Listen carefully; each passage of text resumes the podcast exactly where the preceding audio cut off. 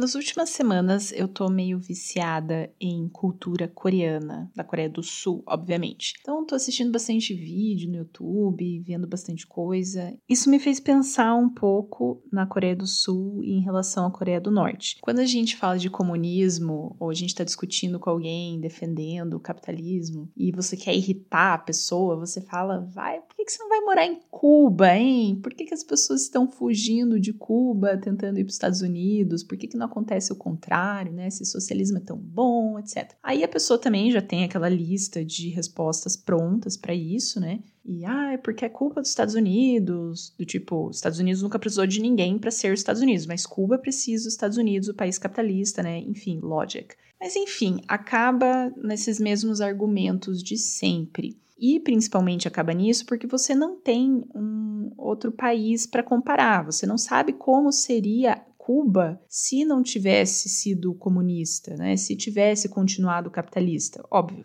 que a gente sabe como seria, né?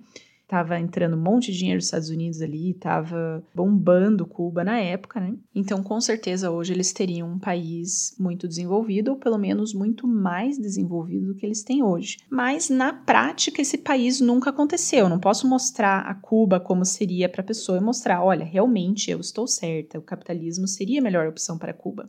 Só que tem um exemplo no mundo que eu acho perfeito para mostrar isso, que é a Coreia. A Coreia era um país único e que depois da guerra, da Segunda Guerra Mundial, foi dividida em dois países, Coreia do Sul e Coreia do Norte. Isso aconteceu em 1945. Então, é como se você tivesse dividido Cuba. Ah, você quer o socialismo, o comunismo em Cuba? Então, beleza. Então, fica com essa metade aqui da direita e a metade da esquerda você deixa capitalista. E vamos ver o que, que acontece daqui 50 anos. Foi exatamente o que foi feito com a Coreia. Então, a Coreia do Norte ficou comunista, ultracomunista, né, o país mais fechado, mais bizarro que a gente tem aí no mundo, enquanto a Coreia do Sul se tornou capitalista, né, ficou com os Estados Unidos ali. E um pouco mais de meio século depois, você tem os resultados. É tão claro, né, como uma água do Caribe, o que que dá certo e o que que dá errado. Então, só um índice aqui para mostrar, né, o índice de desenvolvimento humano. O primeiro lugar, a primeira colocação está com a Noruega, uma pontuação de 0.953.